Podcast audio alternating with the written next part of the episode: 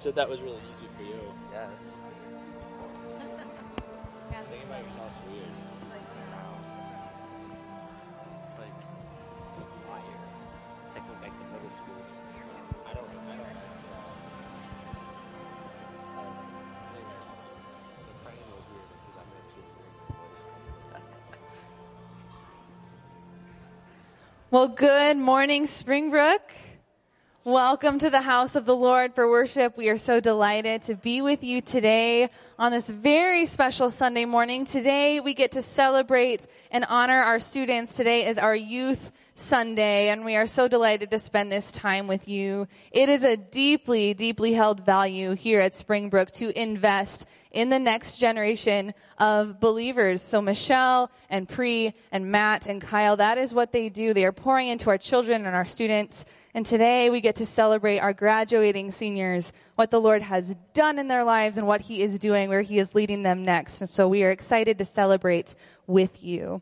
If you're joining us online, a very special welcome to you as well. As always, we have online hosts available for you all throughout the service. So if you have questions, prayer requests, put those in the comments. We want you to feel connected to what the Lord is doing in this community from wherever you are today.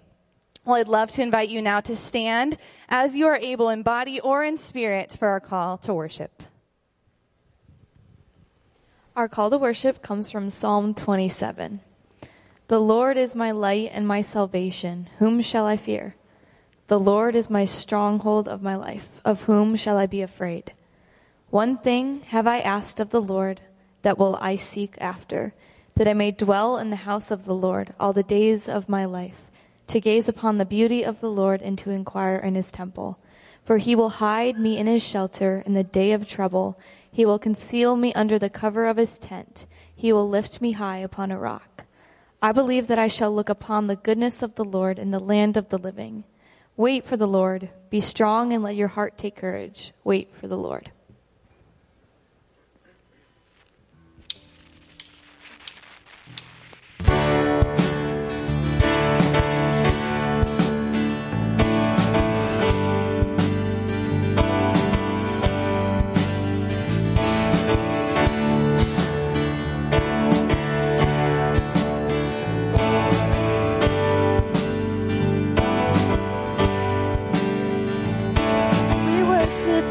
God who was. We worship the God who is. We worship the God who evermore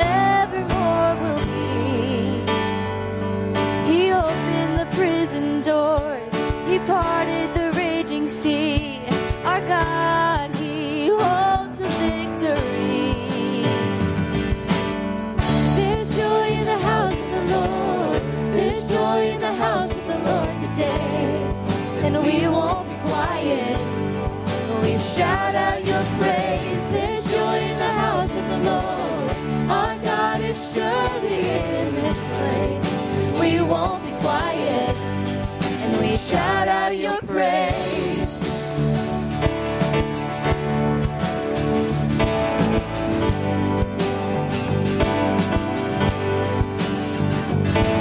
We sing to the God who heals. We sing to the God who saves. Sing to the God who always makes a way. Cause he hung upon that cross, then he rose from that grave. My God still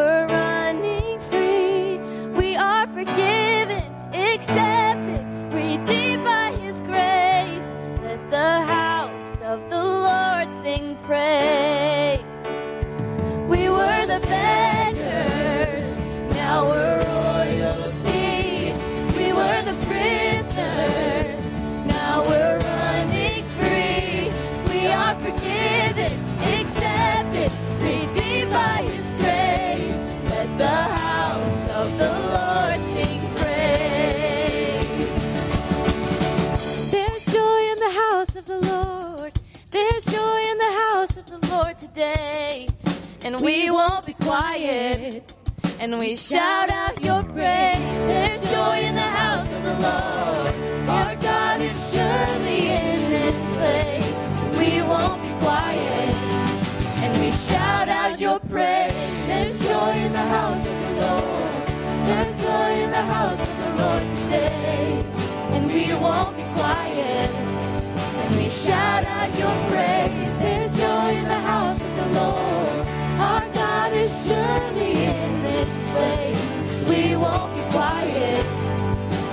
Shout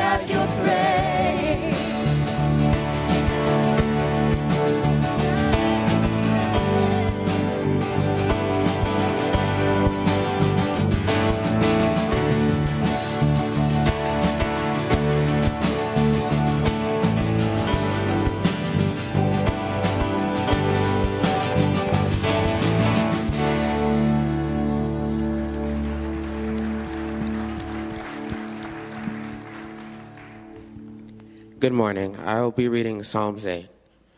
O Lord, our Lord, how majestic is your name in all of the earth. You have set glory above the heavens.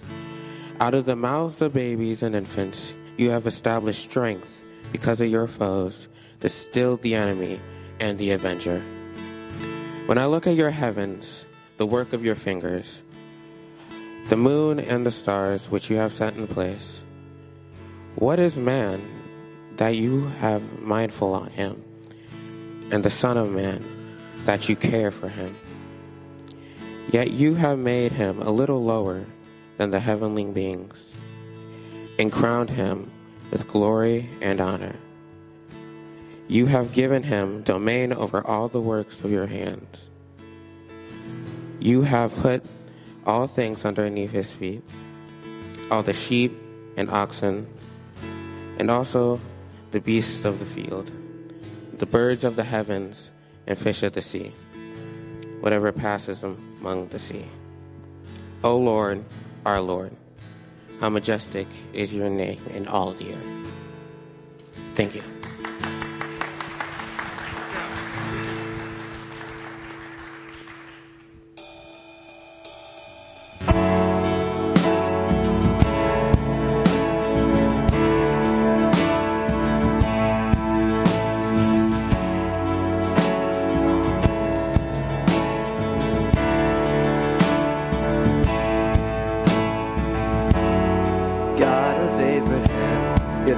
Of covenant, of faithful promises.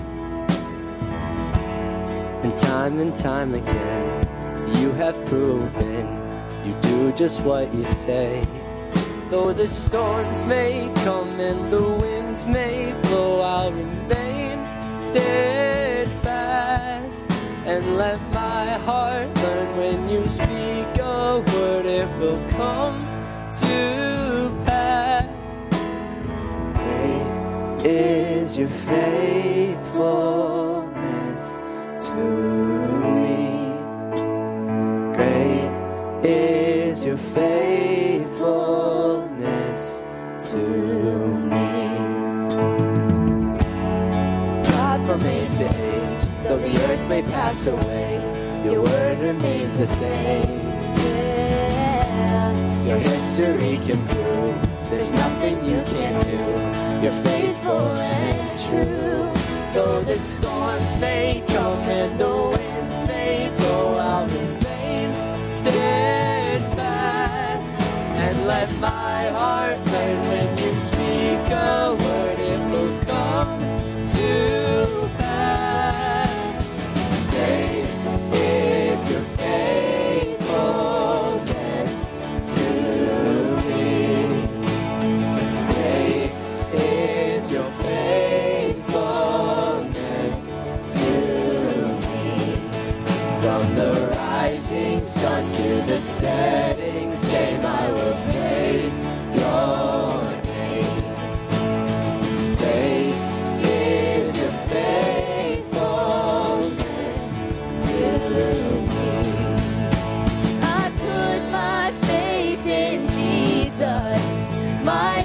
anchor to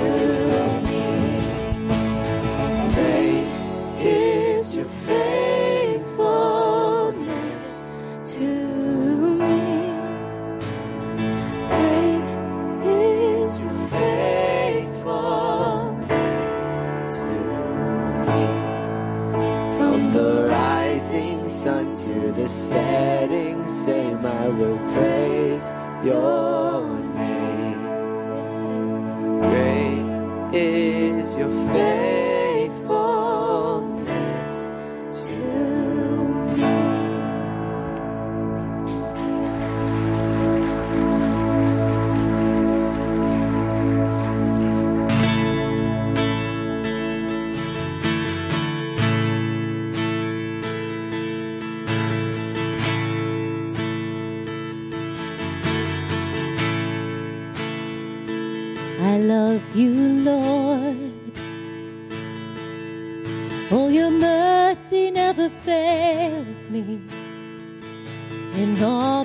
days, I've been held in your hands. From the moment that I wake up until I lay my head, oh, I will sing of the goodness of God.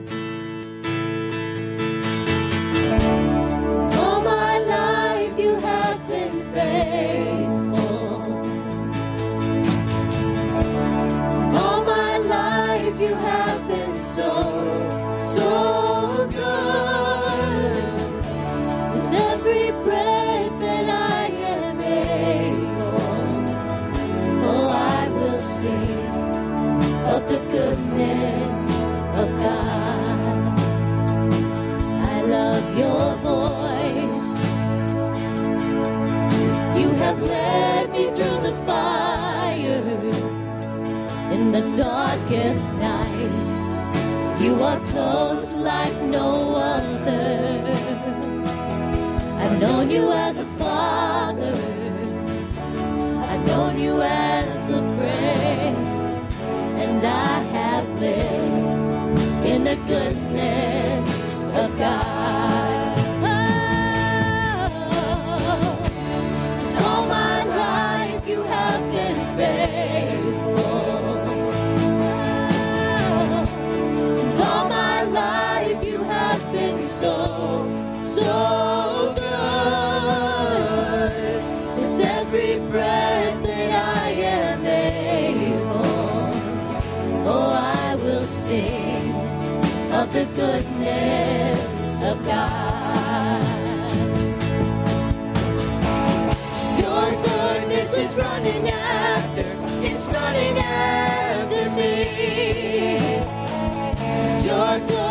Is running after, it's running after me. With my life laid down, I surrender now. I give you everything. Your goodness is running after, it's running after me. Your goodness is running after,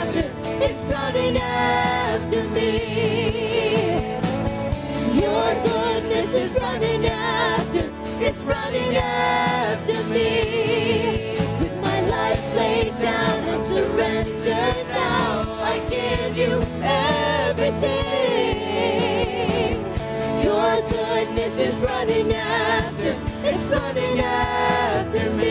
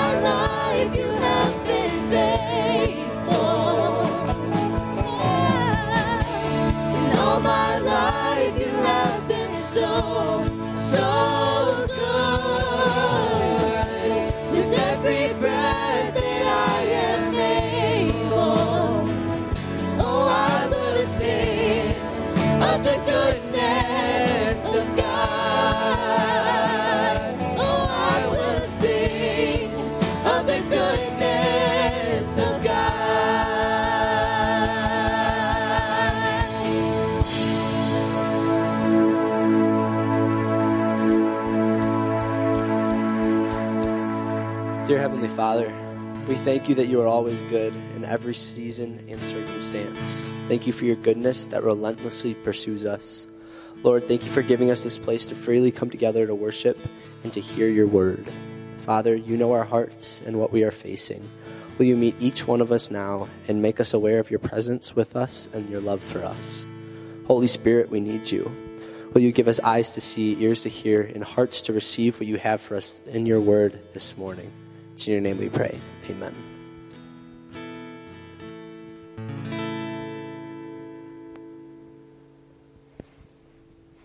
Well, good morning, Springbrook Church. As I hope you're aware, it is Student Sunday, so we have all of our students serving in a whole bunch of different places. If you see them, reach out, tell them how good of a job they're doing. Um, my name is Kyle, um, and I'm so glad that you're here today. Um, if you're with us online, there's a little connection card, or say hi in the chat. We'd love to know if you're here. Um, for those of you in person, there's a little connection card on your seats. If you guys could fill that out, um, there's a box at the back that you guys can drop that in on your way out. Um, and so it is summer, kind of, now. So that means that it is VBS. Uh, this Wednesday is the last day to sign up for VBS, and we only have eight spots left. So um, if you have a child or you know a child maybe in your neighborhood that would uh, love to join in on VBS, now's the time to do that before um, it fills up. Another thing coming up on Wednesday is our starting point workshop. Um, this is for someone that's maybe new to Springbrook. You're not sure what's going on. Um, this is a space for you to learn more about our mission, our vision, our values, what's going on at Springbrook, and how you can get involved in that. And so um, that starts this Wednesday, May 25th at 7 p.m., and then it's just two weeks. So something a um, little quick to kind of get introduced to Springbrook. And then we are coming up on the end of the month, which means it is board game night. So every Saturday, or the last Saturday of the month, um, every month we do board games. It starts at 4 p.m. We eat food, hang out, have a good time. So um, I know that's been a blast. If you're coming this week or this Saturday, come and find me. Um, come say hi. So at this time, I'm going to ask our seniors to come on up.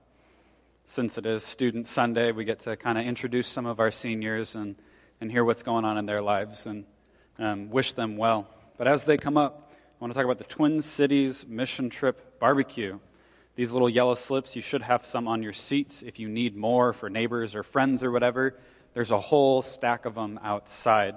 These are due soon. You get barbecue, and then you help support the, the fundraiser for the mission trip so that we can get vans and equipments and all that good stuff. So I think I stalled long enough. So, seniors, we want to hear who you are, what's your name, and, and what are you doing next? What's after this? Hello, I'm Lilia Kay. I actually graduated a year early to pursue a career in professional ballet, and I will be attending McHenry County College to earn a degree in kinesthesiology and fitness.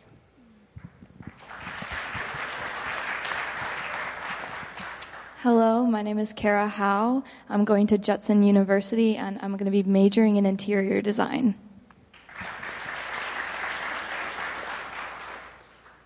Hi, I'm Connor Feynman, and I'm undecided. Hi, I'm Nick Manzella, and I'm going to McHenry, McHenry County College to study business and finance. Uh, hi, I'm Ben. I'm going to University of Tennessee in Knoxville, and I'm going to be studying computer engineering. Hi, I'm Demola Acklane, and I'm going to MCC to join their pre pharmacy program. All right, let's pray over them this morning. Lord, as we just sang, you are so good and you are so faithful to us. And God, we thank you for the way that you are faithful to us. And we thank you for the way that you're faithful to these students. Um, I know I've seen all of them grow this year um, and in years past, in the way that you've shaped them through your church, God. Um, man, that is so good. You are so good to us, and you are so good to them. Um, Lord, I've, I've heard people say that these students are the future of the church, and I don't think that's quite accurate because I think they are the church today. And so, God, the way that you are faithful to your church, the promises that you make to your church apply to them now, not just when they graduate or when they turn 18 or when they're older.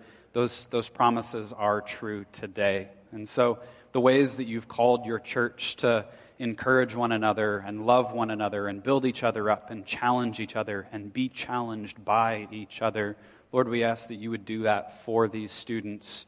Um, whether they're staying here and, and attending Springbrook or whether they're going elsewhere, would you surround them with a community that would do that for them? But would you also, we know that your spirit is in these students if they call you Lord. And so, Lord, we ask that you would encourage these students and that they would be willing to do that to the church around them. God, we thank you again for your faithfulness, and, and we ask that you will continue to be faithful and continue to pursue these students in the ways that we've seen you do over these last few years. It's in your name that we pray. Amen. Amen.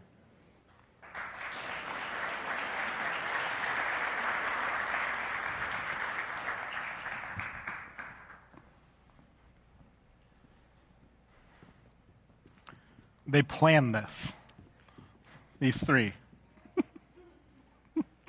So I'm just going to make you feel awkward.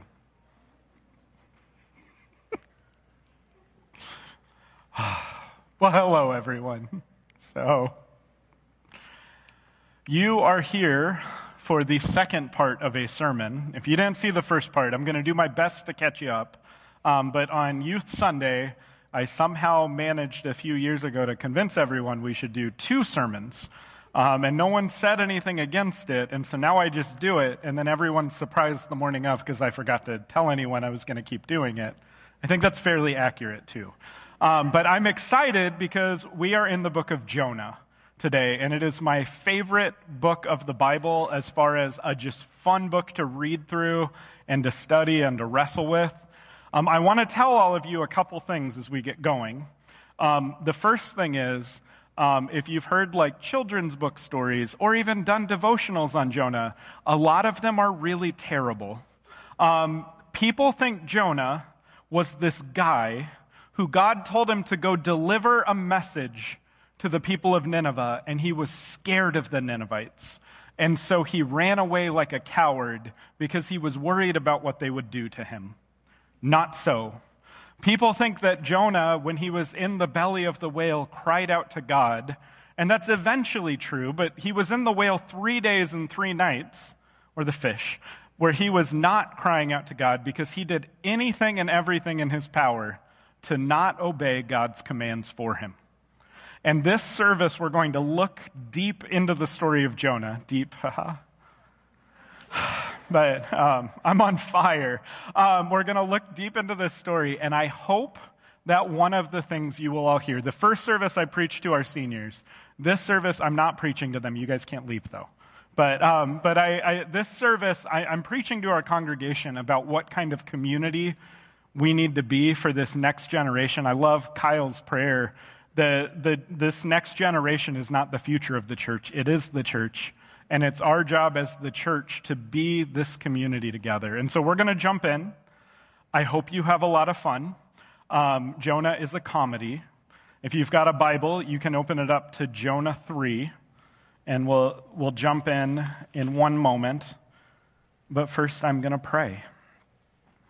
Father, we thank you for this day. Uh, Father, we thank you that you are so good. We thank you that you are gracious and merciful. You are abounding in steadfast love. You are slow to anger and you are relenting from disaster. Your desire is that all who call on your name would be saved. And we thank you that Jonah, the book, demonstrates that, even as Jonah the prophet doesn't. Um, Father, we pray that as we go through this sermon, as we think about how we model for our students what the church is called to be, we pray that you would open our eyes to where we might need to repent and call out to you. We pray you would challenge us through this story, and we, we pray that your spirit would just give us ears to hear. I pray these would be your words and not mine. It's in your name we pray. Amen.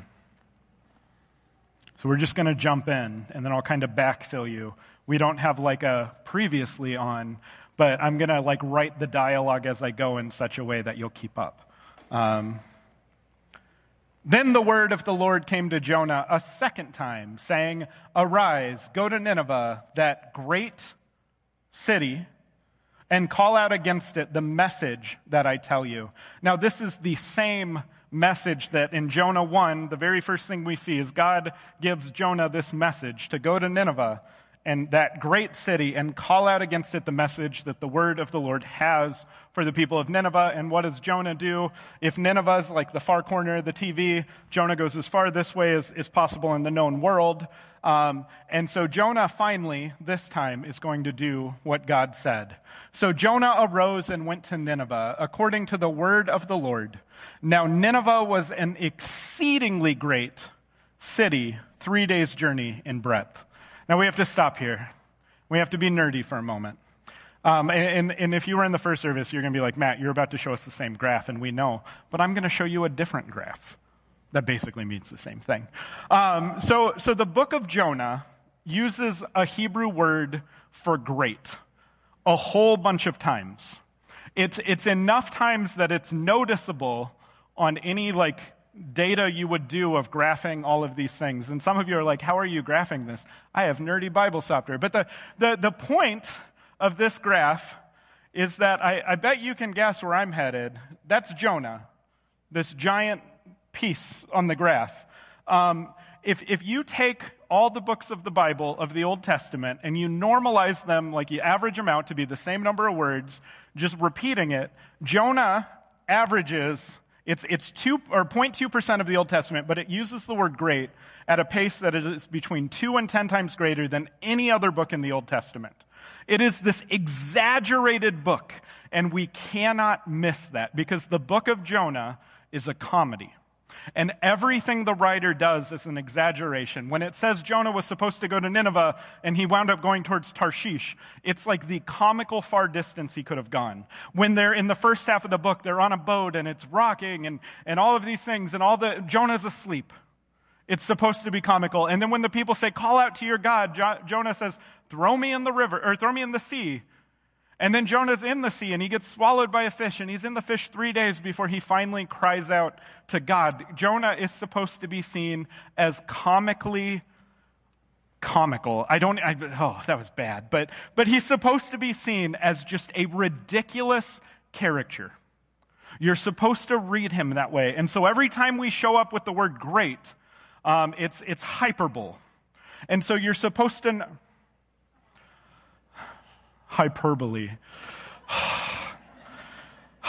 It's a, it's a comedy. And if you don't see this, this is going to get uncomfortable as I start making fun of Jonah again. Because there's this famous prayer in Jonah 2, before we go into this, there's this famous prayer in Jonah 2 that people say is Jonah crying out for forgiveness.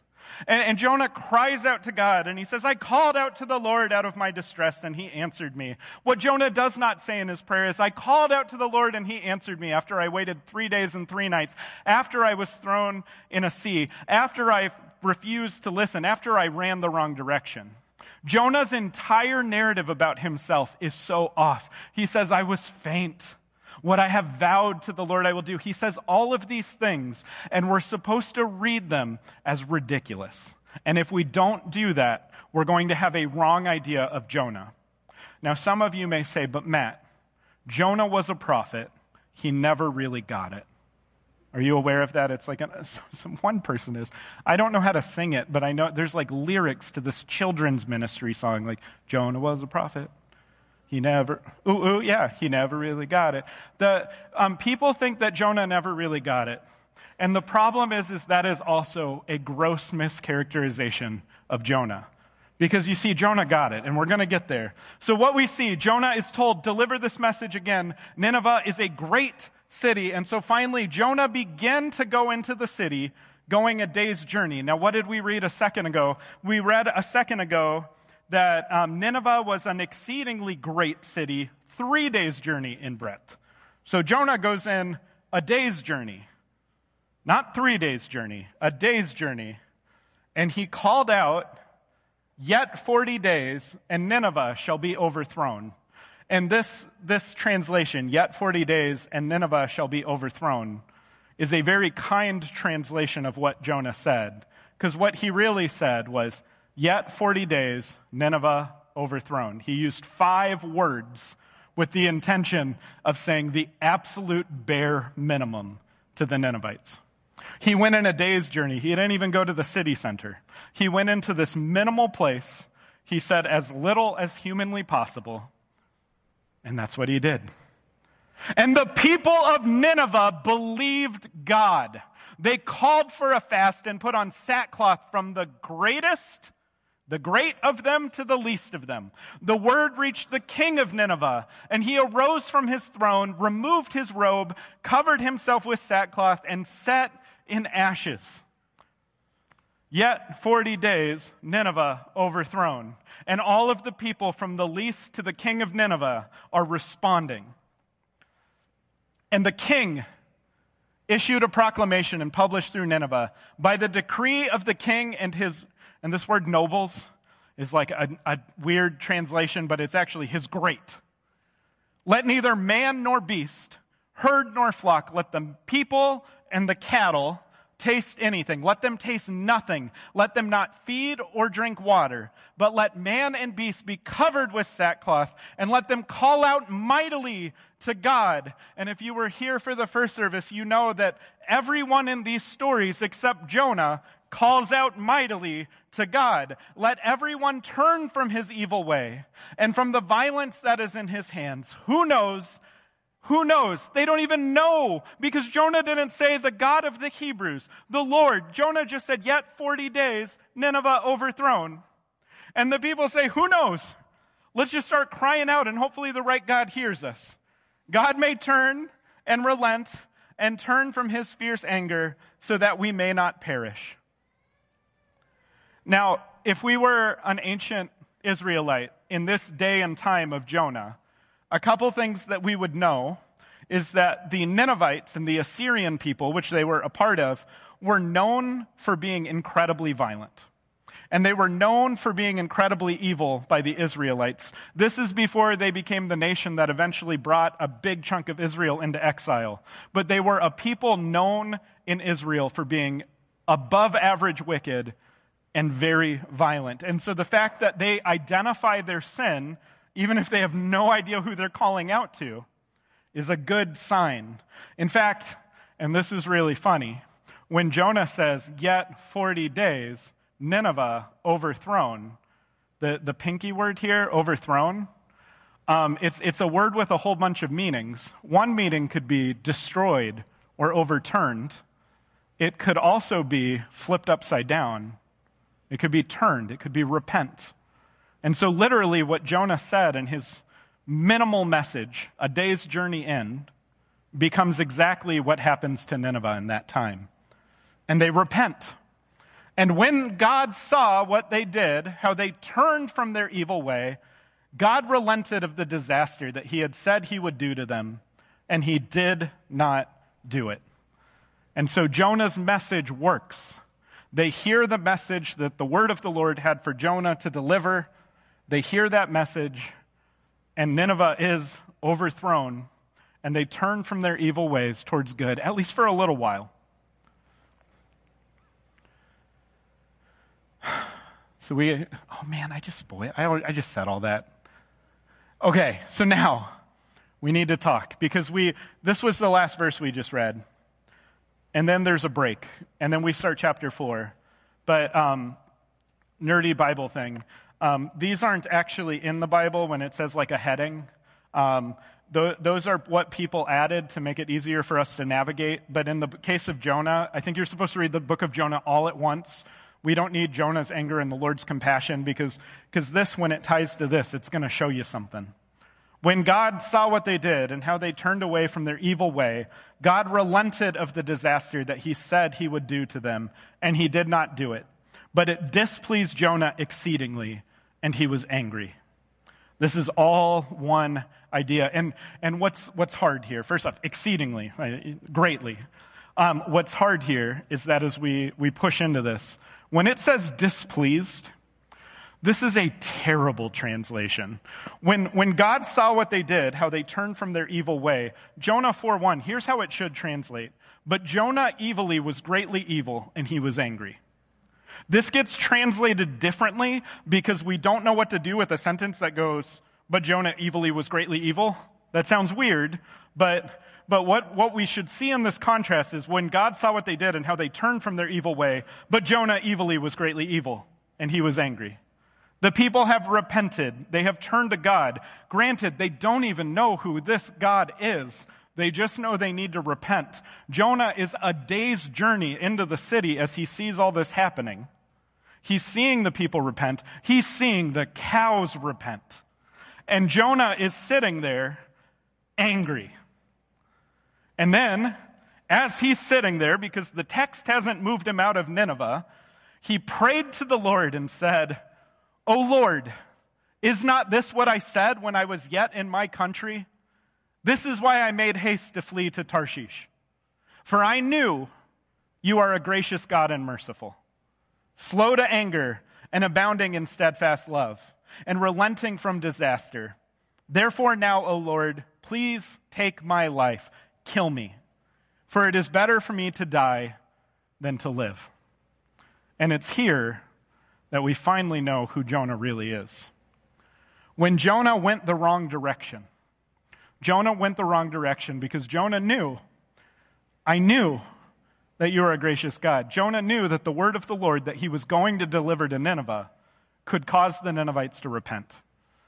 And Jonah said, I would rather, I would rather they never experience God's grace and mercy I'd rather that they experience his anger. I'd rather they never see his abounding, steadfast love. I'd rather they experience disaster. Because if God will offer this to the Ninevites, I'd rather die. And now you can't say, well, he was scared. You can't say he was anything but terrible.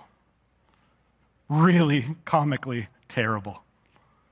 He's saying, God, I don't like what I'm seeing around me. These people are crying out to you. What's heartbreaking is in this moment, as the people and the cows around him are crying out to God and God is relenting, Jonah is sitting there saying, Oh, this stinks.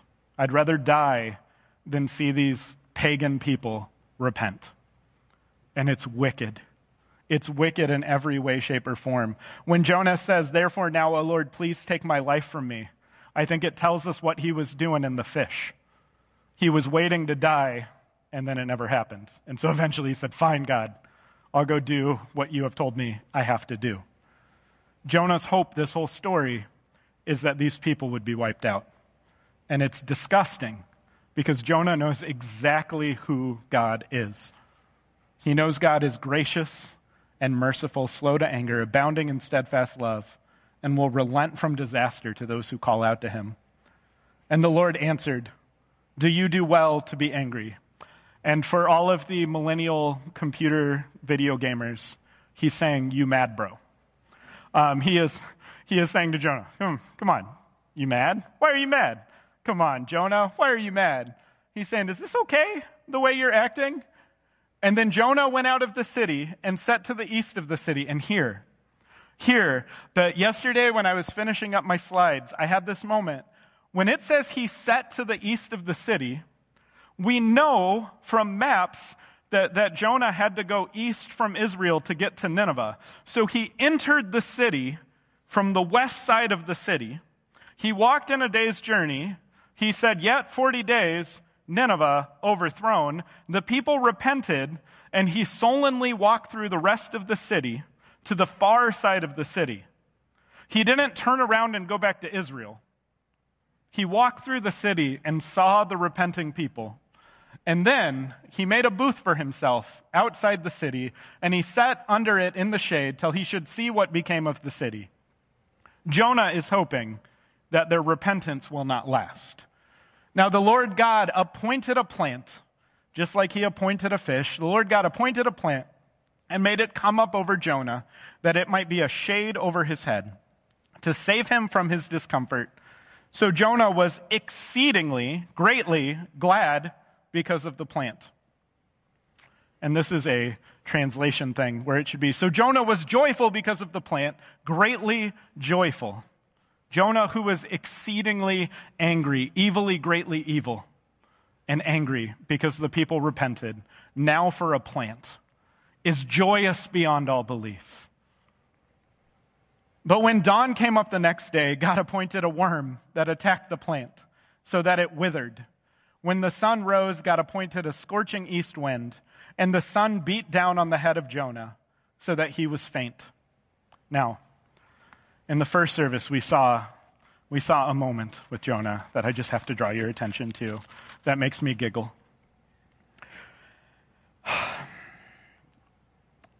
I went down to the land whose bars closed upon me forever. This is Jonah praying from the belly of a fish after three days and three nights. Yet you brought up my life from the pit, O Lord my God.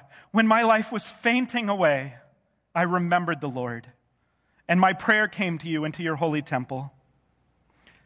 Jonah, in his prayer in chapter 2, talks about returning to the Lord's holy temple. He talks about God remembering him. And now, when he sees God act in gracious mercy, and abounding love, what does he do? He just sits ticked off. He doesn't try and go back to Israel. He doesn't try and return to the land of God. He's angry. And then he's faint. And in his faintness, last time when he was faint, he called out to God and said, Remember me from the belly of the fish. This time, after he has seen the Ninevites repent, he asked that he might die and said, It is better for me to die than to live. But God said to Jonah, You mad, bro. Do you do well to be angry for the plant? He said. And Jonah says, Yes, I do well to be angry, angry enough to die. Jonah is so comical in this moment about everything. He is a character or a character of extremes, and oh, he stinks. He just stinks in the worst way. He is so angry that God would share his abounding love. And Jonah wishes to see destruction, and it doesn't come to pass. And the Lord said, Jonah, you pity the plant for which you did not labor, nor did you make it grow, which came into being in a night and perished in a night. And should I not pity Nineveh? Jonah, you, you care about this plant. Even if you don't care about the people, Jonah, you care about this plant.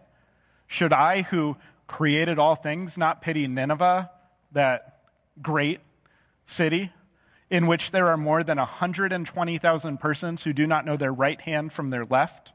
Now, when it says they do not know their right hand from their left, that's a reference back to Genesis through Deuteronomy, where we see that as language about people who know the commands of God or don't.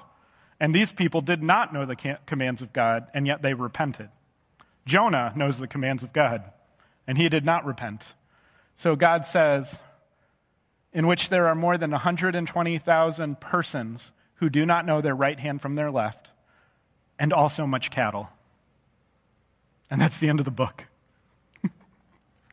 and I love it. I love it so much. There are scholars who write papers on how there must be another ending, and the scroll got cut short. But that's because those scholars forget. The word reached the king of Nineveh, and he arose from his throne, removed his robe, covered himself with sackcloth and ashes, and he issued a proclamation and published through Nineveh by the decree of the king and his great let neither man nor beast, herd nor flock taste anything. Let them not feed or drink water, but let man and beast be covered with sackcloth, and let them call out mightily to God. Jonah, even if you don't care about those 120,000 people, what about all those cows you saw? That's the end of the story. And I love it because in this moment, God is saying, Come on, Jonah, you care about the plant. Don't you care about the cows? You're hateful. You're terrible. But what about the cows, Jonah? What about the cows? It's, it's a comedic moment that is meant to drive home how much God cares for anything and everything that would call out to him. And let me make sure it's clear the point of this story is not that God cares more about cows than the people. The point here is that God is saying to Jonah, I care about anything and everything that will call out to me. He is making it very clear Jonah, they don't know why you're delivering this message. They don't know what you're saying. And you hate them so much. You want to die because you don't want to live if they experience my mercy and grace. How terrible is that? And, and that's the underlying principle of the whole book of Jonah. It is a book about a very hateful man who understands God very well. It's a very challenging book. It's a very confusing book if you don't read it in light of the whole book. Because there's all these things that talk about when Jonah was praying, he was praying to God for forgiveness. But when you read it carefully, you see through this whole story, Jonah knew from the beginning who God was. He knew from the beginning what God was about. And Jonah did everything in his power to stop it from coming to bear. I mean, it's kind of funny, but like, right? Like, it kind of like, oh, this is less funny now. Um, so, there are three things we need to take from this story. The first thing, and the most important thing, and we talked about this last service, and we see it bear out even more what God has said He will do. The promises that God makes, He does. When people cry out to God, God answers. We see that over and over and over. If you are here today and you do not have a good understanding of who God is, you don't know Jesus, you don't have a relationship with Christ, and you are wondering, could you? What God has promised throughout the Bible is that all who call on the name of his Son will be saved. If you have questions about that, I'll be hanging out up here after the service. I'd love to talk to you. Because God promises that those who call out to him, he will hear. And what God has said in his word will come to pass. What's funny in the, in, and when you read Jonah, what's really funny, what Jonah knows better than most modern Christians, what Jonah knows is that when God sends someone to deliver a message of judgment, the point of that is not that God wants to exercise his wrath, it's that God wants people to respond and repent. He wants them to be what they were created to be, made in His image. He wants them to experience His mercy and love. And Jonah knows that so well that he does everything in his power to make sure it doesn't happen for the people of Nineveh. But what God has said, He will do.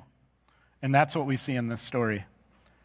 The next thing we see, again, is that God offers salvation to all who call on His name, even the cows. God in this story to the people who don't even know what God they're crying out to. When they begin to repent and cry out, God in heaven is not like, are they crying out to me the right way? God recognizes that in their hearts they're broken, they're crying out, and He responds. And that's true for us today. That's true for all people who would call on the name of the Lord.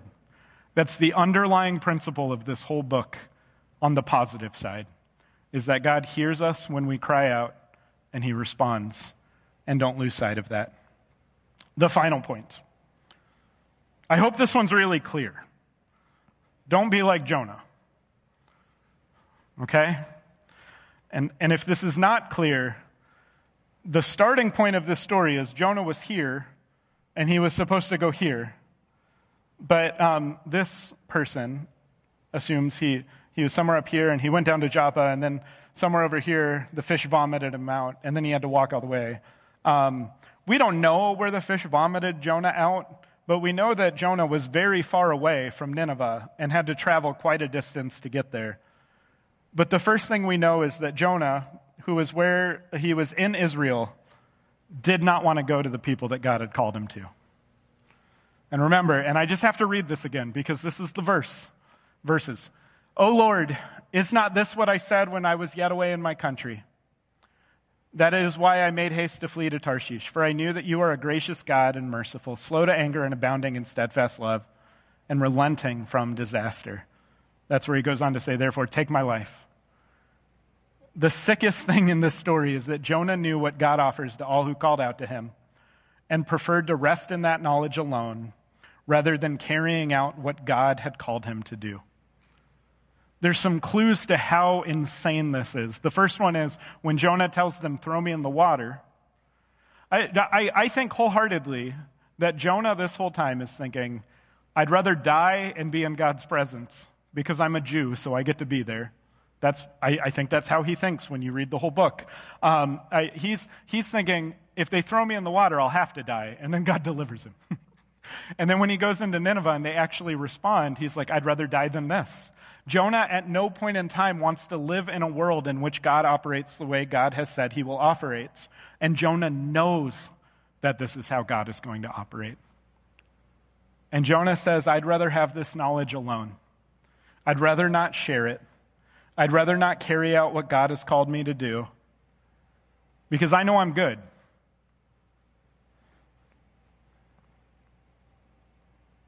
Don't be like Jonah. And I want to tell you, um, I said this in our, in our um, production meeting this morning where we talk about the service. And um, I think Jonah is the worst human character in the Bible. And so, some people, right away, people say, what about Judas? Well, Judas kind of showed remorse um, in a different way, but Judas kind of showed remorse. Jonah, from the start of this story to the end of this story, basically says, God, I know your attributes. I know you're gracious. I know you're merciful.